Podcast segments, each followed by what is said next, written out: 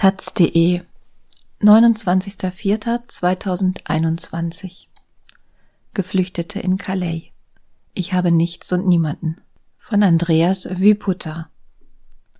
Im Oktober 2016 wurde der Dschungel von Calais geräumt. Immer noch hoffen tausende Geflüchtete auf eine Passage nach England. Eisig ist der Wind, der über den Kreisverkehr an der Klinik Lesoya in Calais weht. Trostlos wirkt der mehrere hundert Meter große Platz am Stadtrand, auf dem nur wenige kahle Bäume stehen. Doch trotz der Kälte warten hier am vergangenen Samstag mehr als 150 Menschen auf die Freiwilligen von Care for Calais. Wie an vielen anderen Stellen der nordfranzösischen Stadt verteilen Helfer der britischen Hilfsorganisation Lebensmittel, heißen Tee, Kleidung, Schlafsäcke und Zelte aus weißen Transportern heraus an Geflüchtete. Sie leben hier auf einer alten, längst überwucherten Industriebrache.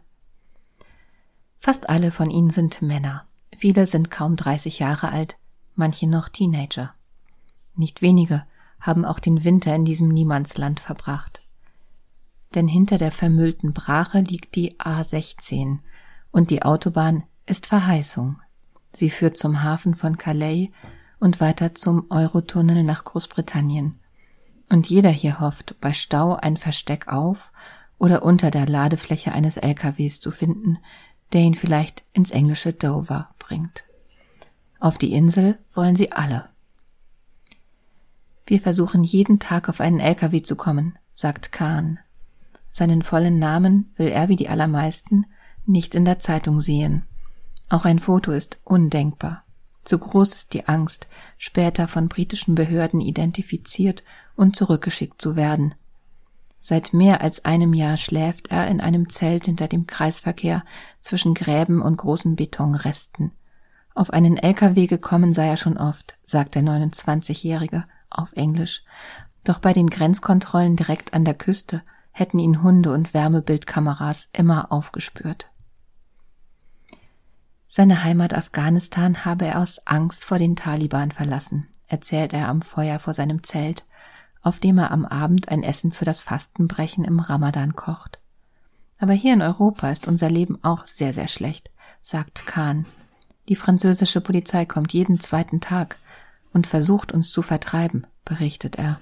Sie nehmen uns das Essen weg, die Zelte und Schlafsäcke zerschneiden sie oder werfen sie in den Müll.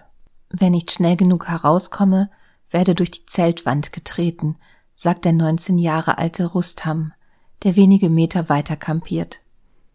Andere klagen über den Einsatz von Pfefferspray und auch von Schlägen.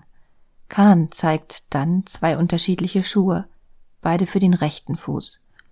Die Linken haben ihm ein Polizist der berüchtigten kasernierten Bereitschaftspolizei CRS weggenommen und das witzig gefunden. Trotzdem will Kahn wie fast alle hier weiter versuchen, nach England zu kommen. Ich habe Familie und Freunde in Manchester und Birmingham. Hier in Frankreich kenne ich niemanden, kann nicht einmal die Sprache, erklärt er.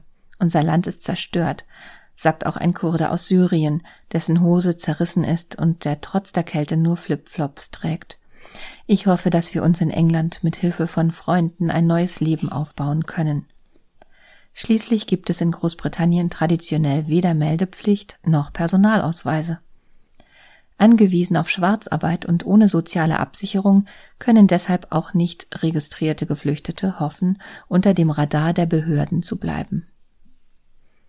Resigniert und verzweifelt wirkt dagegen Hassan, der sein winziges, nicht einmal einen Meter hohes Zelt ein paar hundert Meter weiter aufgeschlagen hat. Der 22-Jährige spricht nahezu perfekt Deutsch. Geboren in der pakistanischen Grenzregion habe er die Taliban gefürchtet und sei deshalb schon mit 16 über den Iran, die Türkei und den Balkan nach Deutschland geflohen, erzählt der junge Mann, der versucht, sich mit einer gespendeten Daunenjacke vor der Kälte zu schützen. Fast sieben Jahre habe ich in Deutschland gelebt. Seinen Hauptschulabschluss habe er im bayerischen Abensberg bei Regensburg gemacht, erzählt Hassan und schreibt den Ortsnamen auf ein Blatt Papier. Nach der Schule hat der schmächtige Mann, der trotz seines Barts eher wie ein Junge wirkt, im Gärtnerei und Landschaftsbau und auf Baustellen gearbeitet. Sein Asylantrag aber wurde abgelehnt. Zweimal habe ich die Aufforderung bekommen, Deutschland innerhalb von zwei Wochen zu verlassen. Nach Pakistan zurück habe er nicht gekonnt. Sein Vater sei 2015, seine Mutter vor elf Monaten gestorben. Zum Rest seiner Familie gebe es keinen Kontakt. In einer Panikreaktion ist er deshalb vor drei Monaten in Richtung Großbritannien aufgebrochen. Jetzt hängt der 22-Jährige, dessen Ausbildung die Bundesrepublik finanziert hat, in Calais fest und wünscht sich nichts mehr als eine Rückkehr nach Bayern. Fast flehentlich bittet er um Hilfe. Ich habe keinen Anwalt in Deutschland und meine Freunde in Abensberg haben auch kein Geld, um mir zu helfen. Ich habe nichts und niemanden, sagt Hassan. Und hier kommt alle zwei Tage die Polizei und nimmt mir das Zelt, den Schlafsack, einfach alles weg. Hinter der Härte der französischen CRS Bereitschaftspolizei stehe die konservative britische Regierung, sagt Imogen Hartman. Die 30-Jährige aus Manchester arbeitet für Care for Calais und koordiniert die Hilfe vor Ort. Schon vor sechs Jahren, als fast 10.000 Geflüchtete im Dschungel in der Nähe auf einer ehemaligen Müllkippe unweit vom Hafen auf eine Chance warteten, nach Großbritannien zu gelangen, machte London Druck und London zahlte. Für die Sicherung der Grenzanlagen in Frankreich flossen seit 2015 mindestens 114 Millionen Pfund, hieß es im Juni 2020 auf eine Parlamentsanfrage. Mehr als 131 Millionen Euro. Der Dschungel wurde daraufhin im Oktober 2016 geräumt und die Einfahrt zum Eurotunnel im Vorort Coquelles erinnert mit meterhohen doppelten Zäunen und Stacheldraht an die frühere innerdeutsche Grenze. Die Geflüchteten aber blieben. Rund 1000 leben allein in Calais, schätzt Imogen Hartman. Allerdings ist deren geballtes Elend jetzt über die knapp 73.000 EinwohnerInnen zählende Stadt verteilt und damit weniger deutlich sichtbar als im Dschungel aber selbst in Sichtweite des beeindruckenden Rathauses mit seinem 78 Meter hohen Glockenturm leben Dutzende Geflüchtete am Quai de la Tamise, in Zelten, dicht an dicht, unter einer Brücke. Andere schlafen hinter einem ehemaligen Supermarkt. Hunderte weitere leben in einer Zeltstadt in Grand Sainte, einem Vorort von Dünkirchen, das rund 40 Kilometer entfernt liegt.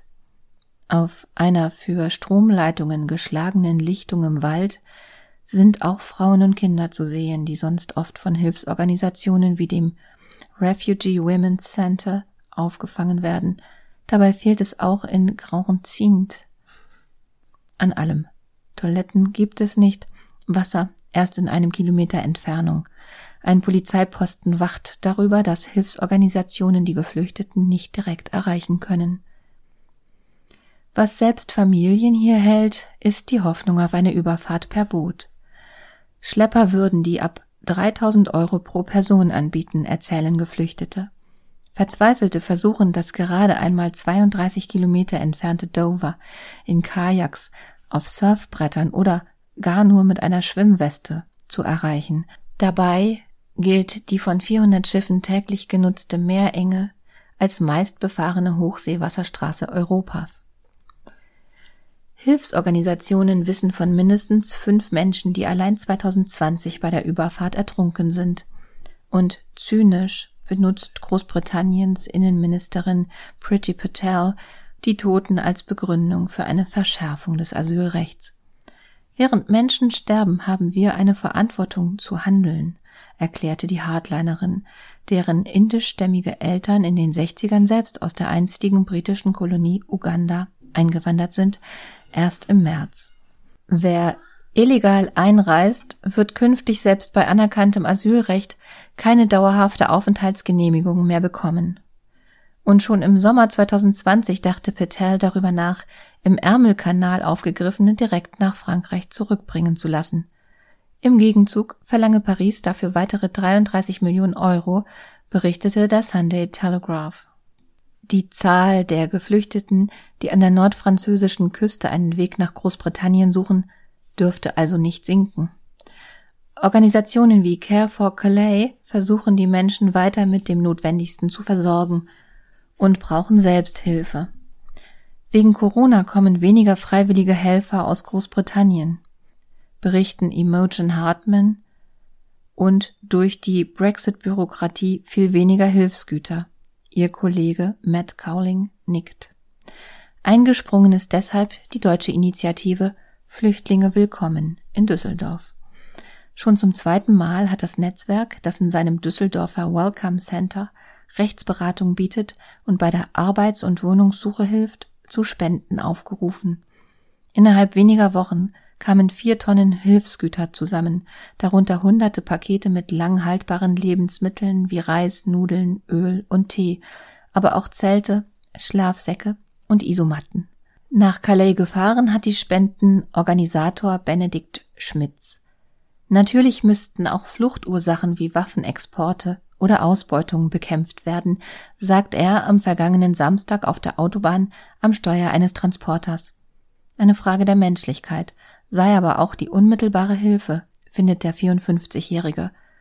Vor unserer Haustür, mitten in Europa, in Calais, wird Menschen ein sicherer Schlafplatz verweigert und das Essen weggenommen, sagt Schmitz. Wenn ich dann das Gerede von europäischen Werten höre, wird mir schlecht.